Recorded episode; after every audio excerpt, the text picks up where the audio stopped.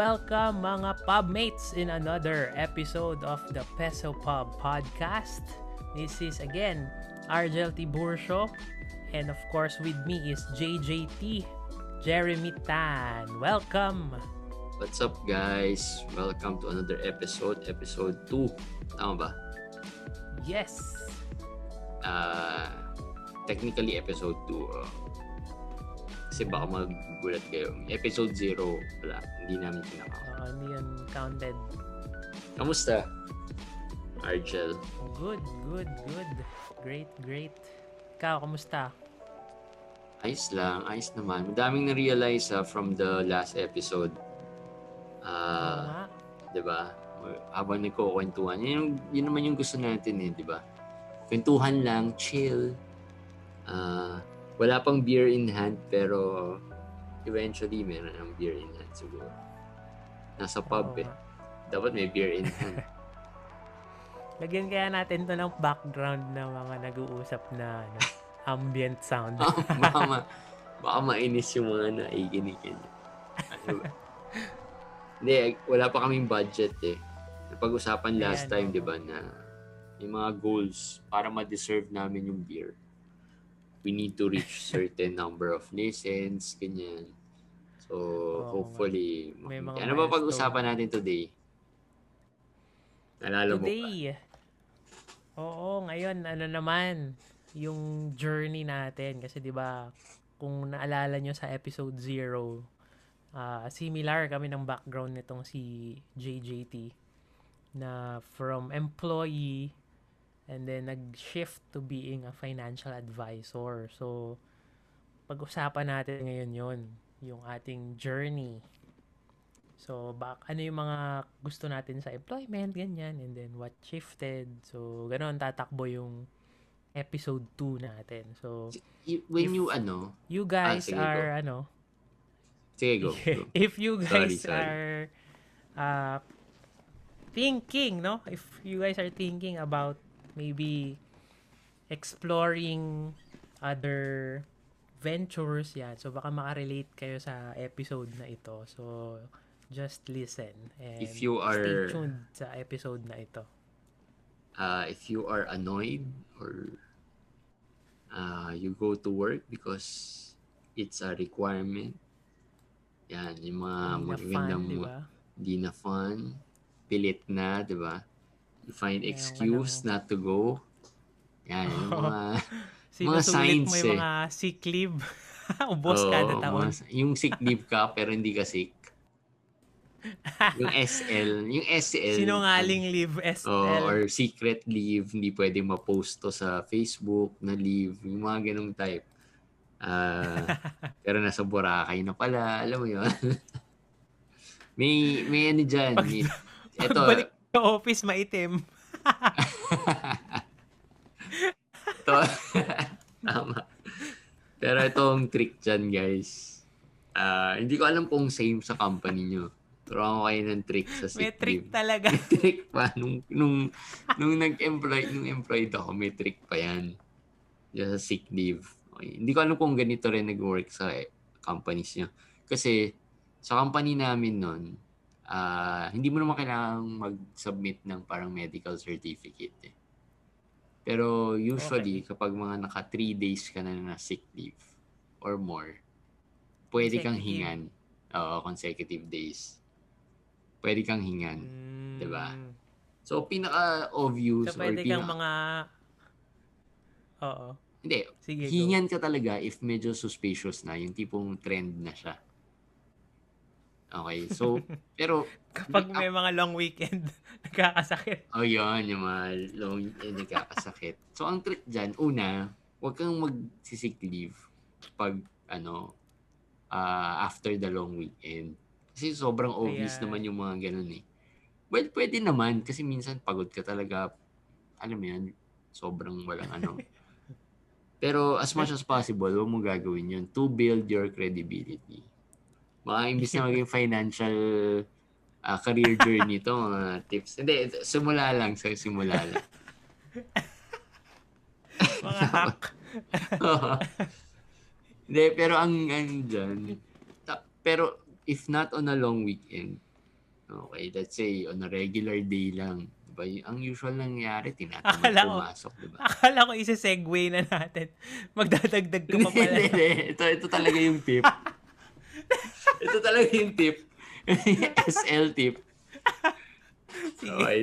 Pag marami kang SL, huwag kang mag-SL ng isang araw lang. Yan. Pag mag-SL yun ng isang araw, mag, mapapaisip yung boss mo. Di ba? Hindi mo, wala naman talaga tong sakit. Isipin mo, nag-SL isang araw lang, tapos bumalik na kinabukasan. Sakit ba yung ganun, di ba? Kaya gagawin mo, dalawang araw ka Ayun. magkasunod. Yung sa Tapos, second day, pag pa, wala ka pa rin, pag wala ka pa rin sa second day, mapapaisip na ngayon yung boss mo. Tara, mo, Hmm. talaga yatang may sakit si ano, Jeremy. Dalawang araw nang wala eh. Di ba? Yung added added tip dyan, sa gitna ng week mo i-take. Oo, Wag yung itutuloy mo ng Yung weekend, oh. yun, yun yun. De, pero guys, seriously, ano, baw masama yan. Huwag niyo gagawin yan. Hindi. In-explain na namin. Once Baka na, marinig gina- to ng mga boss nyo. once na ginagawa nyo na yan, ito na yung segue dyan. Once na ginagawa nyo na yan, Ayun. ibig sabihin, sign na yon na maybe it's time to move, di ba? Or change career. Di ba? Ayan. Okay. Isang sign yan. I'm not saying that it's the only sign, okay? It's one of the Mm. signs usually. Na be, mukhang yes. parang hindi ka na masaya masyado. Kasi you would prefer to do other things that are tsaka me- medyo irresponsible, unprofessional. Ba? Kasi may vacation leave ka naman. Eh, di ba? Yes. So, yun. Yun yung ano, ah, a sign. Pero hindi naman signs ang pag-uusapan natin. We're gonna talk about career journey as an Mhm. employee. Uh, when you graduated, Argel, did you feel gusto mo talaga maging employee? Or mm, anong na-visualize mo when you graduated? Ah, papasok ako sa work. Yun ang talaga yung goal ko, mag-work. Yung story kasi, parang, di ba comsci, di ba comsci? Tapos, ang iniisip ko talagang career track was game development. Kasi nga, mahilig ako sa games. Kung naalala nyo, episode 1, yung ipunan ko, di ba? Sega, Sega, Genesis. oo. So, yun talaga. Simula grade school, ah na-experience ko yung family computer, PC, Sega. Kaya, ang track ko, sabi ko, ano, gusto ko maging game developer. Tapos, unfortunately, wala masyadong opportunity sa Pinas that time. Mm, So, okay. may mga nakita kong game dev na studios or mga office. Nanlalayo, parang alabang yata yung isa, eh, taga Kainta ako. Or, I think, Makati yata, meron. Mhm. Parang Anong ganon. year to? Anong year to? 07. 07. Okay. So yun, yun yung track ko. Eh di, eh, eh wala. So, naghanap na lang ako ng close, closer proximity sa bahay. Siyempre, big factor for me yung travel time. mm Kasi alam nyo naman yung katrafikan sa Metro Manila, no? Pati yung mga neighboring areas ng Metro Manila. So yun, so nag, nag hanap ako ng, kasi may mga org mates din ako na nabalitaan kung nag apply sa mga gantong company, ganyan. So nag-try din ako sa mga ganun. Yun yung parang ah, isang advantage eh, kapag marami kang mga kakilala na org mates. Pwede ka magpapa ng mga resume, ganyan. And then, ang, ang, ang hinanap ko lang talaga was yung malapit sa inuuwian ko sa Kainta. Yung tinarget kong places were Eastwood and Ortigas lang talaga. Okay. So, ano Pero developer lang. Developer din. Mm. Any So, any na type, kin- any uh, indus ay ano tawag doon? Any type of development work. Whether Oo, it's sa bank or inasam sa... yung game. Okay. Pero when you ano, when you started, ba- be- before mo ituloy, when you started, you like ano talaga? Una, do you like the course that you went into? Yes. Okay. Mm-mm. Kasi very common yung ano eh, di ba? Parang napilitan lang or in the middle of Or the... may pumiling iba sa kanila. Oo. Or in Parang the kumbaga middle... pinili yung course for them. Oo. Or in, in the middle of the college years nila, na-realize nila, hindi pala to yung gusto ko. Di ba? May mga ganun. Pero since nandun na sila, third year na, di ba? Parang, No turning you know, back. oo, nakakahiya eh, di ba? Uh, tuloy ko na lang, di ba? So, eh, ikaw, you really like yung course. Mm-mm. Yun na yung na-imagine ko talagang course ko. Kumbaga. Okay. Okay, so when you were looking for your the work sa Ortigas area and ano Pasig area, no? Eastwood. Eastwood, Quezon City, okay. Mm. Anong ano? Um, so, syempre, meron ng mga offers, ganyan. Interview dito, interview dyan, offer dito. So, nagko-compare-compare na ako. Parang, siguro, isang buwan din akong after graduation sa bahay lang. Parang na-bore na din ako. Sabi ko, gusto ko nang may gawin. Kaya, Okay. kung sino na yung maganda-gandang offer, Kinuha mo na na. walang na walang bond. Kasi yun yung isang parang mga uso dati sa mga contract with employment. Di ko alam kung may ganun pa rin ngayon or may something. Meron, Parang may meron. bond. Meron. To na- ano yan eh, yun yung isang measure to eliminate or lower yung ano eh, turn, turn, ayun, tawag doon yung yung ma, pangatin yung retention rate ng mga ano, company. So, yung walang bond, tapos competitive naman yung sweldo. So, yun. Yun lang yung naging criteria ko. Tapos malapit sa bahay. Mm.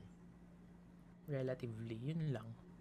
So, ikaw, ano bang naging consideration mo? Ah, kaya ako natanong sa'yo kung if you like the course kasi parang feeling ko nung time ko parang I just went with the flow. Hindi ko naman talaga gusto masyado yung course. Pero it was the trend. yung course mo ulit? Comsci din. Comsci ka din. Comsci din, di ba? Oo. Ah, Oh, comsci din. So, it was the trend during those times na parang, mm, oh, dito yung ano eh, okay yung sweldo, di ba? Malaking sweldo. Pag IT ka daw, malaking sweldo eh, di ba? Ah, pero in college, I wasn't really super into it. Alam mo yun, Mm. hindi ako sobrang parang passionate about it. Parang, okay, wala nga ako natapos na program. Yun nga yung very ironic. wala akong natapos na program nang hindi ko kinopya or totally wala talaga. Pag natapos ako, malamang kinopya ko yun from someone. kahit mga project. Iba dapat yata title nito, kalokohan yung mga... kahit mga project, kahit mga project. Thesis, siguro Mm. natapos. Pero technically, ang thesis naman kasi is really not about the program. Eh. It's not totally, well, at least sa amin kasi IT ako. Yung thesis namin it wasn't really about finishing the program, but more of solving a problem and then what's the prototype, diba? So pag prototype naman, hindi kailangan fully working. Wala, wala akong natapos sa program. So hindi ko siguro parang yun, go with the flow and since nandun na rin naman ako, might as well tapusin ko na, di ba? So, Mm. when I applied, gano'n, I just went with the flow and applied to a usual job. Ano na, okay, ito pala, ito yung job ng IT, ito na lang kukunin ko. Without really thinking about kung gusto ko ba siya or ayoko siya. Parang, hindi ko alam eh. So, tingnan natin where this leads me. Ganon. So, Ganun. yung sa'yo ba development track or hindi? Ah, nung nag-start ako, parang business analyst. Yung pinaka-first Ah. job ko, parang business analyst. BA. Ah, oo. Tapos, lumipat ako ng work. Ah, naging QA naman ako. Which is QA yung taga-test ng mga software just for the sake do- of those na wala sa IT industry. Taga-test ng software. Let's say may game or whatever, program. Kunyari, yung Microsoft Word, ita-test ko, hanapan ko ng mga problema. Yun, yun yung role ko. Kung ano yung ginagawa ni Argel as a developer, ita-test ko yun. Kung gumagana, kung paano ko sisirain yun. Ganyan. Yes. So yun, from there, Mga yun. May scenarios. Oh, kasi ayoko talaga mag-develop. So, Mm. naging okay ako with QA. So, from there, tuloy-tuloy. Tagal ko rin, tagal rin akong QA, 13 years. Eh, di ba? So, actually, 15, if you consider yung pagbalik ko. Ah, Oo. So, nag, hindi ko masabing hindi naman ako nag-enjoy. Nag-enjoy naman ako. Um, parang, okay naman. Ano yun, okay ka kasi yun na yun. Kumikita ka naman, trabaho ka. It's fun. Pwede na. Pero, ah, minsan, mas masaya just to be able to have friends within the office. Parang ganun. Yung, yun yung mas, di ba, pag work ka, ah, daming benefits naman of working. Di ba? So, Mm. what I loved about working then was, yun nga, yung mga kasama ka, kulitan sa work. It's really not the work itself. Di ba? Yun yung yun for din me. ba yung yun din ba yung nagpatagal sa doon sa ano yung longest tenure mo ba sa isang company? Matagal, hindi ako basta, basta lumilipat. Uh, over the past, ano, three companies lang ako eh. Over, ano, 15 years siguro. Wow. Three companies na ako. Uh, yung first ko was a quick one kasi very small company. And then I wanted to move to a bigger company. Uh, yung second one, mas malaki ng konti pero still not a multinational, local company lang rin. And then the third one, yung last one, yun, malaking company na siya, multinational, ganyan. Uh, inter, uh, ano na siya, hindi siya yung tipong head office is not here in the Philippines tapos maraming iba't ibang ano uh, offices around the ro- around the world. So mas malaking company na siya. So yun lang, three companies in Mm. 15 years. So hindi, hin- and yung first company, one year lang ako dun. Or baka nga less pa. Ah, okay. So, So technically, talaga. average ko in one company, siguro mga 8 years. Or 6 six years, mga ganyan. 6, 7 years. Ikaw ba, isang company lang? Ako dalawa in the span of seven years. Oh, so hindi hindi ka rin ano, palipat-lipat. Yes. What did you like most about being an employee? Actually, pareho din tayo eh. Yung, Eh yung work, yung mga tao din. yung mga tao din. But the work, Oo. Sa work, okay lang naman kasi ano ba? Um, ang gusto ko naman kasi sa software development, laging gumagana yung utak in terms of solving problems. Parang sobrang daming ways to solve one problem eh. oh, Tapos doon lalabas Pag- yung parang pag nakatambay lang ng rin ako, developer. sobrang gumagana rin yung utak ko eh. Thinking of ways to solve problems. Ayun. So, yun, yun yung, yun yung maganda dun sa pagiging software developer. Tapos, um, Yun yung nagustuhan mo. kita mo agad.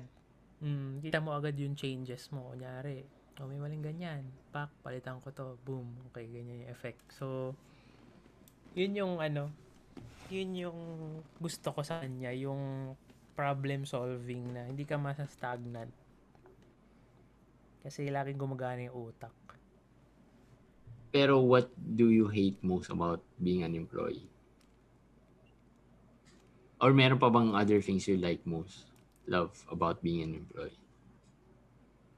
Yung pay. Mm, Yung regular pay. Yung, yung talaga Security. nagpa-stay sa akin dun sa first company yung yung outside the office na mga event. Kasi Mm. like may mga badminton, may mga sports fair, Okay, mga extracurricular. may, mm may mga kung ano-anong activities. Tapos syempre yun nga, yung mga labas-labas, di ba, na, nabanggit mo nung first episode. Mm. Labas ng labas, ganyan. Oo. So, yun. Yun yung mga nagpa-stay. Yun talaga yung nagpapa-stay sa, dun sa company na yun. Yung samahan talaga. Okay. Ano what what are just some of the things that you hated naman? Parang ang strong word nung hate eh, no? Liked least na lang. Oh, like least. Yan. Siyempre yung travel time. Nung, ah, okay, okay. Yung Kasi malayo Nung eh, first kainta company ka kasi, actually distance malapit lang eh. Pero travel time wise, ang tagal. Ah, okay. So, so doon susunog yung oras ko. And, well, tinurn ko na lang siya into something positive, no, nung time na yon. Ah, nagbabasa ako ng book. Marami yung nabasang book dahil sa traffic. Marami yung nabasang, ay, narinig na podcast or audiobook dahil Mm. sa traffic. Kaya, yun, parang, since hindi ko naman controllable na yung traffic, di ko na controllable na lang ako kung ano yung pwede kong gawin sa traffic. Mm. Yun, yun talaga pinakaayaw ko yung travel. And yung ano, hindi ka ganun ka free, hindi ako ganun ka free. Kasi 'di ba, 8 to 5 dito ka lang. Yun lang yung gagawin mo. Ano ba kayo? Flexi? Doon sa first kong work, hindi eh. Kasi nasa client kami. Naka-deploy kami sa Mm, client. okay, okay. So, kami yung mag adjust dun sa client. Eh, Pero may fixed time. Client, Mm-mm. Basta 8. Mm. 8 o 801 late ka na. 8 to 5. Oo, 8 to 5. Pag 5, uwi na talaga. Mm. So, meron Okay. mga, syempre, may mga pa-OT-OT din naman. Hindi naman naiiwasan yan. Pero, kung okay na, 8, 5, uwi na talaga. Mhm. Yun. Yun yung pinaka least liked aspect ko. Ako pinakayo ko Ikaw talaga ba? yung OT sa IT, di ba madalas ginagabi. Actually, nung earlier years, parang okay lang. Yung mga aabutin ka ng madaling araw or sobrang Grabe late, yun. Ah naghahabol ng kung ano-ano. Okay lang. Mm. Pero nung towards the end, towards the latter part ng career ko doon as an employee, medyo nakakatamad na rin, saka nakakapagod. Mm. Diba? So, yun, ah siguro, ano pa ba yung least like ko? Ah, yung nag-start ako, kasi nag-start ako, I just went with the flow. Pero nung towards the end, yun nga, parang walang fulfillment na parang okay naman yung pay. Mm. Maganda naman yung pay, 'di ba? Sa IT ma- mal- malaki naman yung pay. Um okay naman yung benefits, 'di ba? Oo. Kompleto, may SSS, PhilHealth, although hindi mo naman nararamdaman yung mga benefits na yun. Pero yung mga leaves ka, 'di ba? Ah, yung vacation leaves, ah tapos yun nga, yung mga medical benefits mo, okay naman. Ah, not bad or, or better already. Way above na, na ina-expect ko. So, and okay naman yung mga kasama mo. Di ba? Mga, well, not all, pero most. Kumawi. Swerte rin ako kasi yung mga boss ko, okay, yung mga yung mga nakakatrabaho ko na boss ko talaga. Okay. Kasi marami dyan, di ba, yung mga ayaw nila yung boss nila, ganyan, di ba, yung mga usual Mm. na nakakainis eh, di ba? Ah, ako swerte na okay yung boss ko. Ah, Yun. and yun nga, very responsible naman ako. So parang guess mo, kahit na hindi ko gusto ginagawa ko masyado, gagalingan ko. Pero, yun, yung fulfillment of later on in my career as an employee, na parang, ba't ko ba ito ginagawa, di ba? Tsaka parang wala na akong drive Ayun. to be better. Yun. So, siguro yun yung nag-trigger for me. Na parang, gusto ko na maghanap ng something new. Parang gusto ko, ako kasi mahilig ako sa change talaga. For some Ah. weird reason.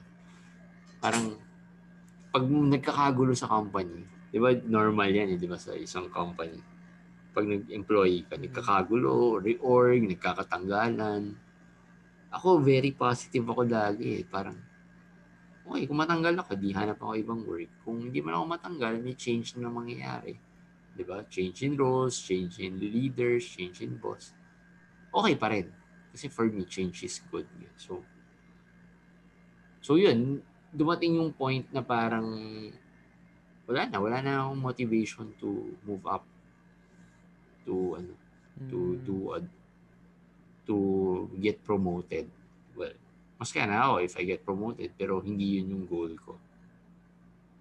'Di ba? So, yun, yun yung nag-trigger sa akin to start looking for other opportunities. Tapos may nabasa pa akong anong- book. Oh, sige, ano. Yung Shucks, nakalimutan ko na yung title ng book. Teka, search ko yung title. Sinong author? Seth Godin. The The Dip, Dip? The Dip, yan, The Dip. Oo, yun, nabasa ko yun about ano, uh, when to know, ano yung ano niya, The Dip, when to know, uh, may ano yun eh, teka, basahin ko. A book that yan. teaches you when to quit. Yun. Ayan. and when to stick. Yan yung book na nabasa ko then na-realize ko na maybe it's time to move on. Mm. Ikaw, ano nag-trigger sa'yo? Kasi ikaw, different yung case mo eh. Nag-enjoy ka naman dun sa ginagawa mo. Oo. So, ang trigger ko was comfort zone naman. So, sabi ko, um, sila-sila din yung nakikita ko. Di ba parang sila-sila yung nakikita ko araw-araw. Ma- yung sa akin naman balik Sawa na sa pagmumukha naman. Oo, mga katabi ko, hindi. yung, di ba yun sabi mo, from small company, nag-try ka ng big company. Ako naman pabaliktad. So, sabi ko nung time na yon ano, malaki yung company namin, ganun din, multinational. Tapos, sabi ko, try ko naman maghanap ng parang mas maliit na company, yung konti lang yung mga tao. Parang hindi 500 plus, Mm. mga less than 100, ganyan. Oo. Or less than 50 pa nga eh. So, yun yung unang trigger ko na maghanap ng ibang work or ibang company. So, hindi talaga... So, after five years yon wala pa akong... Eh, pero ang hinahanap mo, same type of work. Different Mm, company yun na. yung unang trigger. Oh. Sabi ko, baka naman nagko-comfort zone lang ako.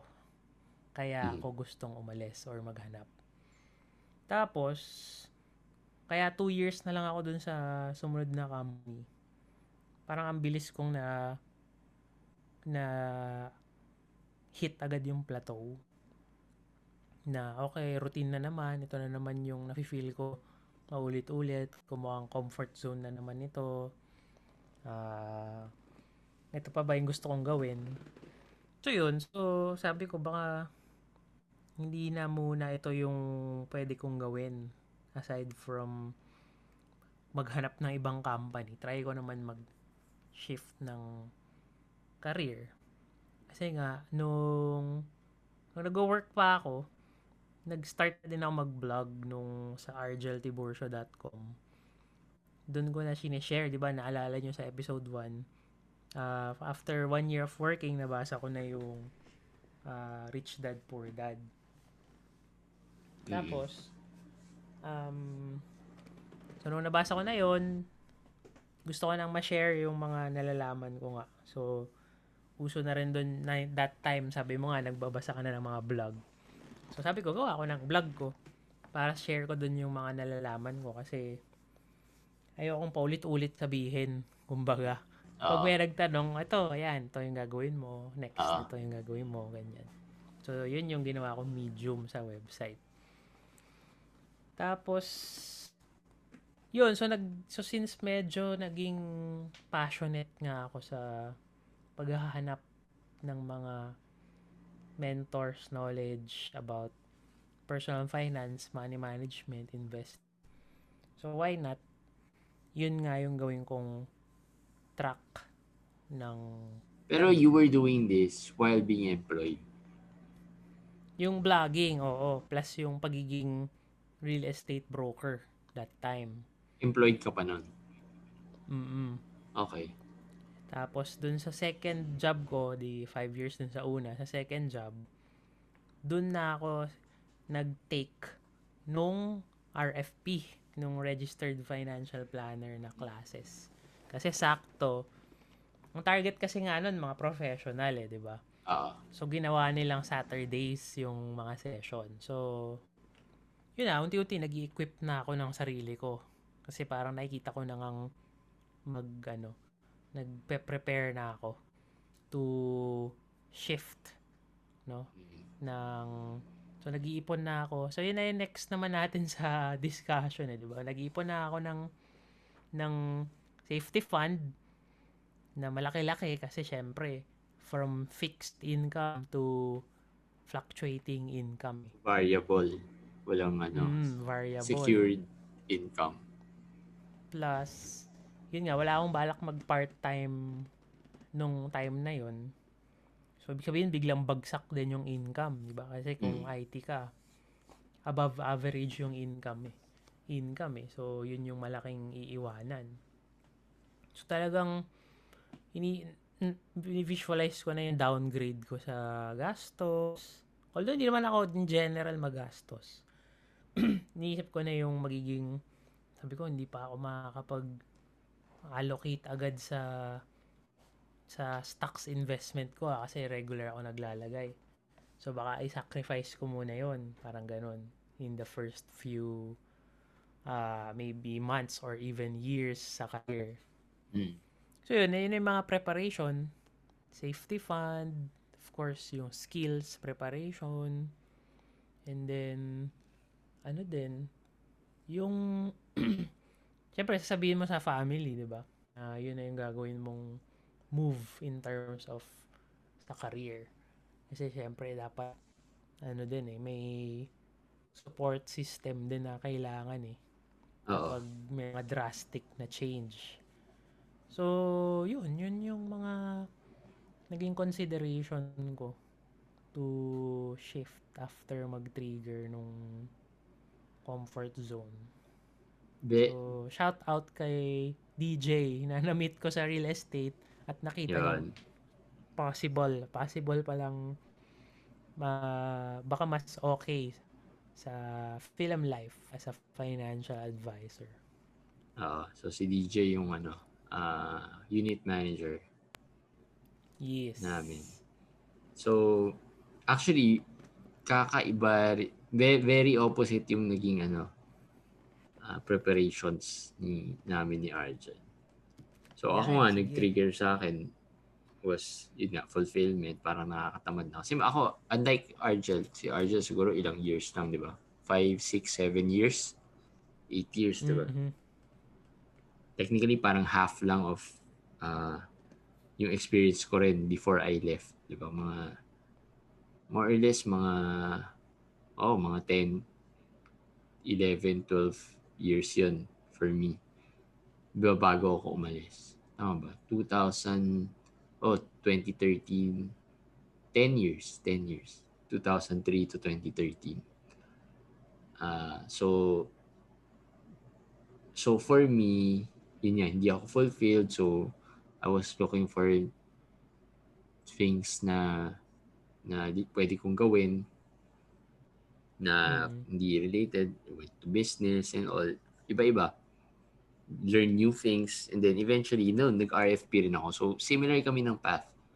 Nag-RFP ako and then I felt na I needed to immerse myself.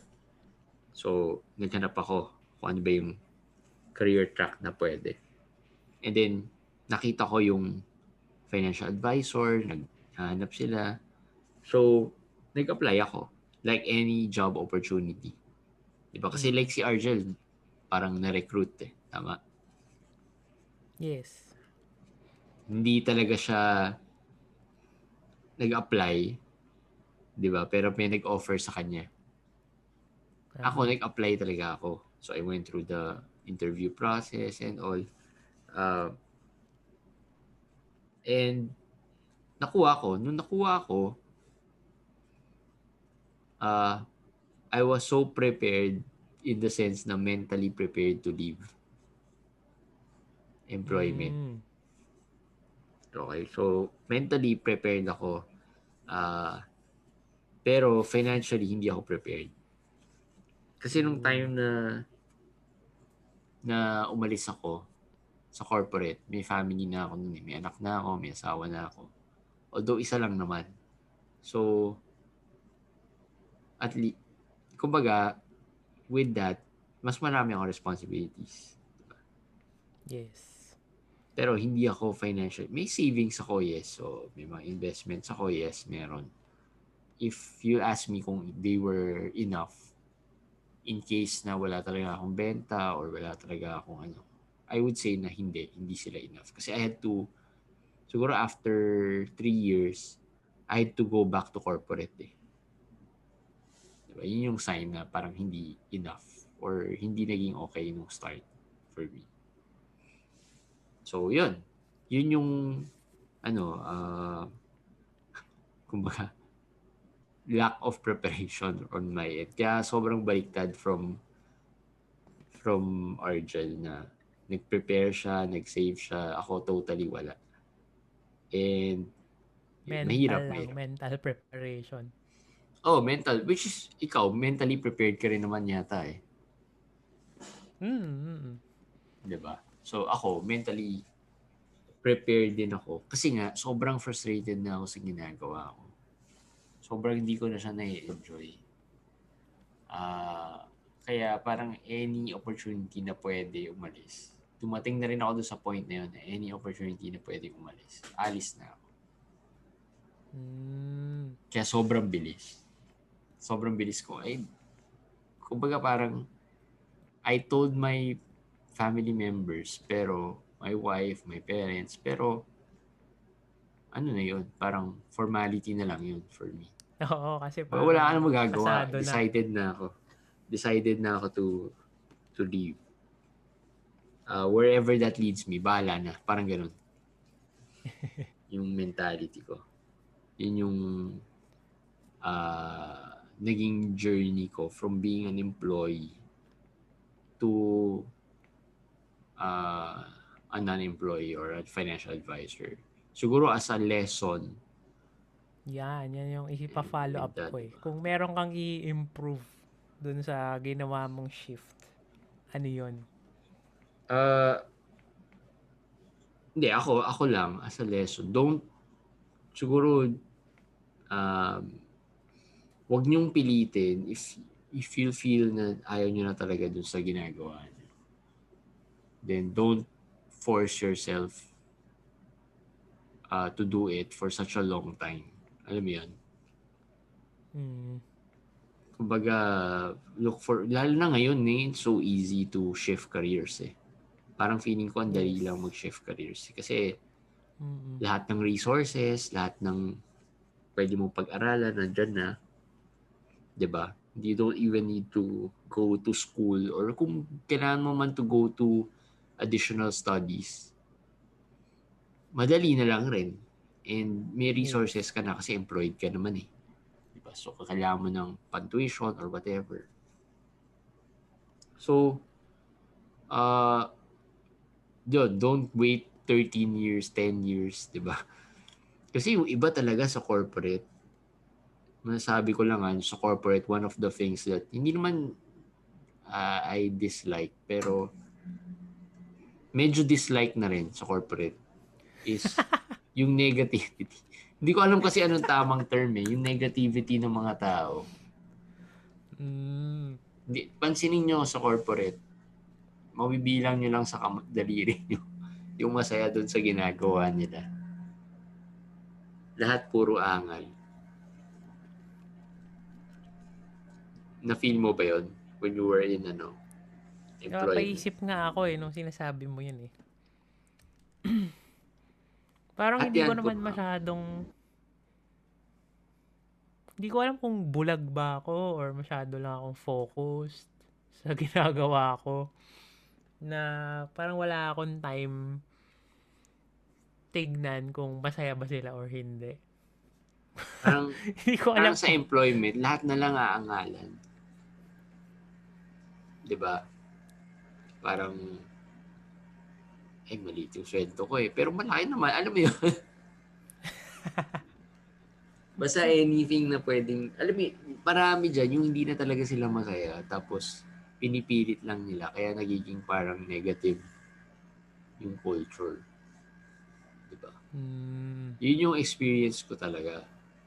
Uh, and Oo. in fact, I can't say na ano na hindi ako naging part of that. Naging part rin ako nun, pero at least ako I don't I'm professional enough not to infect others. Pag hindi ako masaya, hindi ako masaya, pero hindi ko pinapakita sa iba. okay. I'm still within or behind the company. I still support the company. Alam mo yun, loyal pa rin ako Oo. within the company. Pero, hindi ako yung, kung meron man akong issues with the company or with how it's being handled, sa manager ko sinasabi. Pero marami, yung alam mo yun, pag nasa pantry ka, pag-uusapan nyo lang yung magre-resign, alam mo yun, maraming ganun ah. Hindi ko alam kung na, Mm. na-feel mo yun, pero sa amin maraming ganun. Sa experience ko maraming ganun. And, and every time na lahat ng pinasukan ko may ganun. Na parang la- lagi pinag-uusapan magre-resign pero nakatatlong taon na hindi pa rin naka-resign. Al- Nandun pa rin, tatlong taon na sinasabing magre-resign or ayaw na. So yung siguro going to put it back into ano dun sa topic. Um, yun, do not force yourself to do it pag ayaw nyo na, especially sa employment. And usually, if- if you're from an industry, let's say IT, pag lumipat ka naman ibang companies, it's pretty much the same thing. You'll experience the same thing. Ah, maybe iba lang yung mga tao, pero ah, ganun rin. May mga whatever issues you had with one company, most likely meron din yan in other companies. Yun lang yung for me. I could be wrong, pero yun lang experience ko. So yun, yun yung ano, don't wait bago ka for Sa akin- 10 years. Ikaw. Sa akin naman ang pinaka-lesson ko is don't be afraid to explore yung mga possibility. Kasi yun nga, di ba, nabanggit mo rin kanina, ang dami na eh. Ang dami nang pwedeng magawa ngayon eh. Na, di ba, in the last... Hindi na madami, madali na. Oo, in the last 10, 15 years, ang daming nag-emerge ng mga bagong trabaho, di ba? Diba, post Facebook, wala pa namang mga social media manager na full-time, di ba? Tapos, yung troll. mga- keyboard warrior. Trabaho na rin yan. Okay. Bagong trabaho, di ba? Oo. So yun, so parang kasi yun yung naging key talaga sa akin na ang dami ko rin naman tinry before ako mag-hone into what I'm doing now. Diba? Lahat naman siguro tayo may experience na mag-join sa MLM or networking or karamihan may experience to be with that kind of ano extra na curricular activity na employed or yung mga other sources ng income like for example, yung nga, real estate, ganyan, or online, lalo na online. Daming pwedeng gawin. Dami ko nakikitang on, uh, employee sa umaga, online seller sa gabi, di ba? So, eventually, yun nga, kapag ginawa mo yun, hindi yung inisip lang. Pag ginawa mo talaga, in-execute, and then, biglang one day na overtake na niya yung income mo, di ba? Hindi na siya, hindi mo na gagawin kung ayaw mo na talagang mag, mag-employee. Pwede ka nang mag full-time sa ginagawa mong uh, other things na maybe mas free ka pa or parang mas fulfilled nga. Yun yung isa ding key eh. Yung fulfillment. Minsan naisip ko sa software development, sino bang may kinabang dito sa dinedevelop kong mga code na to? Diba? Hindi ko naman nakikita yung Meron mga... naman, pero di mo ma-experience. Oo, hindi mo nakikita first hand per, perhaps, di ba? Baka pwedeng makikita mo rin yung client or made-deploy mo sa kanila pero after that, 'di ba, pwede ka na malipat sa next project in the software development world. Tapos hindi mo nakita kung ano yung effect nung ginawa mo. So, yon yun yung isa ring sa akin na yung fulfillment na very important yon Siguro ano yun eh, sa generation natin. Baka isa yun sa mga hinahanap talaga. Kaya, Up. yun. And tapos isang lesson rin for me was uh, don't well, si Argel had lower risk, di ba, nung nag-diretso full-time siya. And he was prepared, di ba? So if you feel na hindi ka pa prepared pero you want to do it, uh, it doesn't mean na kailangan mong mag-quit agad or mag umalis agad sa court. Mm-hmm. Ano mo, resign agad, di ba? Uh, prepare and maybe if you can do it part-time kasi hindi mo rin naman alam if you're gonna like it eh yun pa yung isa, di ba? Even if you try yes. something, um, hindi mo rin sure kung magugustuhan mo siya in the long run. So, one way to find out is to try. Diba? So, uh-huh. maybe do not just jump right into it agad na, uy, resign na ako. Yung katulad ng ginawa ko, yun yung example of not, do not do it like the way I did it. Na nag-quit na lang kaagad. diba? Uh, nang wala preparation. Diba? In hindsight, yes. I should have done it parang part-time muna and then, well, good thing is nagustuhan ko naman yung ginagawa ko. So, diba? mm-hmm. Pero just to minimize yung risk mo of baka hindi ko magustuhan or baka ah, hindi ko mo pa kaya financially, then maybe you can do it part-time and then before ka mag ano, before ka mag decide na sige, kaya ko na. I think I'll go full time. Kasi yung time ko, hindi na kaya ng time ko to do both a full-time work and then a part-time, another part-time sideline or another line na tinatawag natin. Oo. So, yun, magandang lesson yun. Oo, kasi yun. Uh, hindi madali to shift careers din. So, baka napamukha lang namin na mukhang madali pero in reality, hindi rin madali. Yung so, isa pang naisip uh, kong lesson, ano, um, wag mag-burn ng bridges.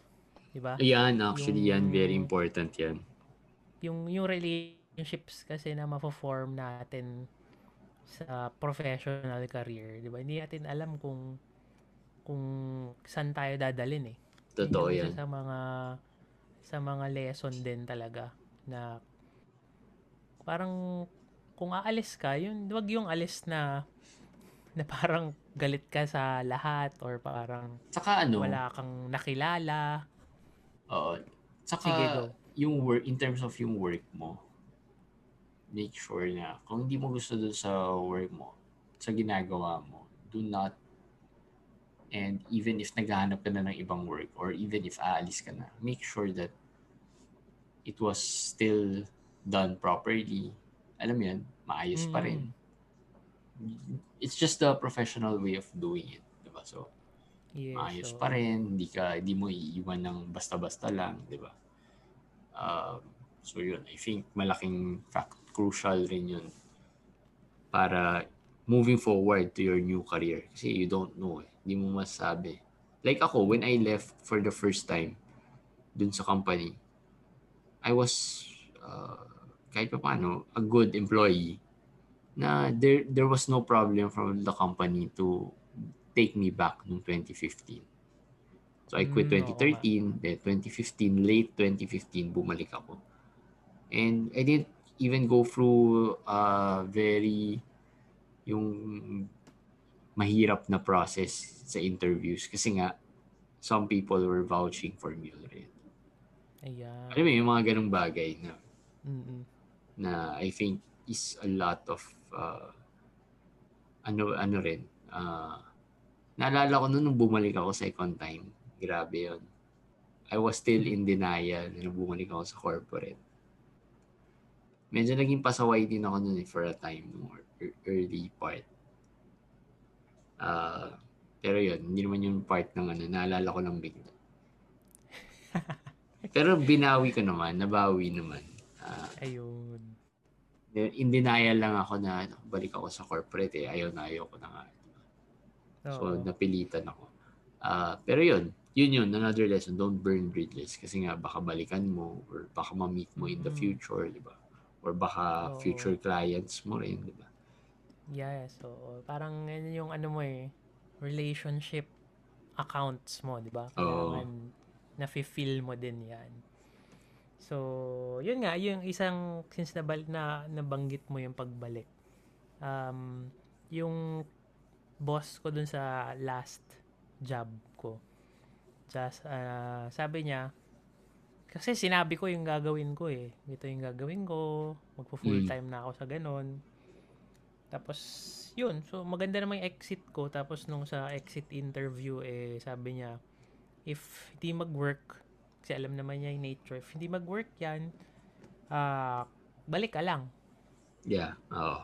No? So, in a way, isa rin yung part ng pag-prepare ng part of the safety net na mayroong parang fallback.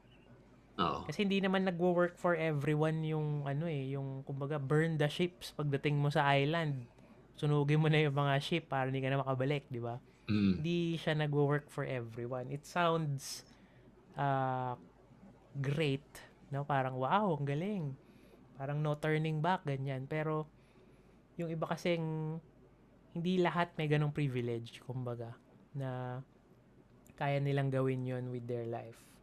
Kaya yung iba, yun nga, tama, na mag-start lang talaga ng, ah, let's say, isang mag-build ka muna on the side, di ba? Side hustle muna.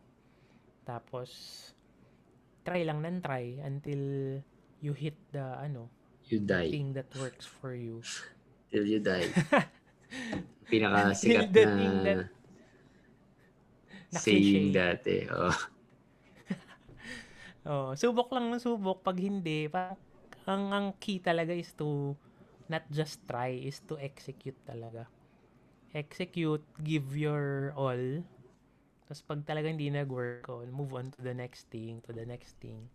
Execute lang ng execute. Para at in the end, kung marami mang hindi mag-work, at least nasabi mo sa sarili mo na ano, Sinubukan mo. ginawa mo. Oo, ginawa mo kasi yun nga eh, you you regret the things regret more yung things na hindi mo ginawa kaysa dun sa mga things na ginawa mo.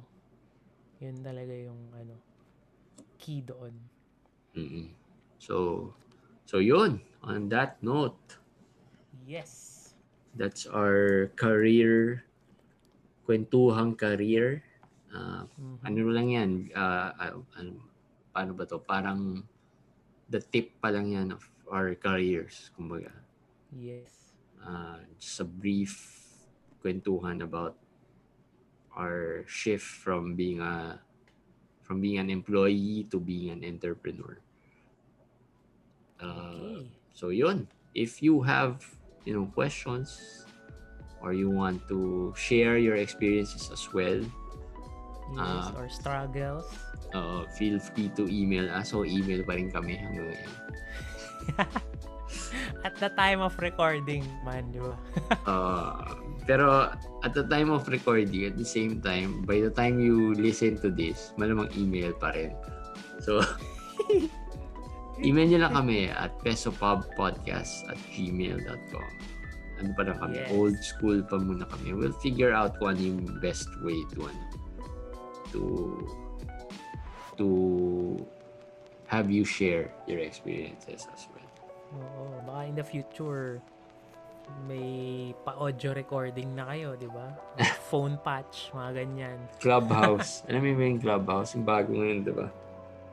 Oo, yun na nga daw yung thing ngayon ng mga influencer. Oo. So, tingnan na natin. Pero for now, email muna. Alright? Yes. So, yun. Uh, that's it for our episode of Peso Pub. Uh, please, if you like what you hear or listen to, please follow us sa Spotify. Uh, just look for Peso Pub. Malamang sa Spotify nyo ito pinapakinggan. But if you are an Apple, uh, if you have uh, Apple user ka, you can listen or subscribe also to Apple Podcasts. Uh, Peso Pub rin yung name ng podcast. Oh. So yun, that's it guys. We'll see you again next week for another episode of Peso Pub. Thank you for staying up to this point. Watch out for our next episodes. Cheers guys. Agay, yes. Bye. Bye-bye.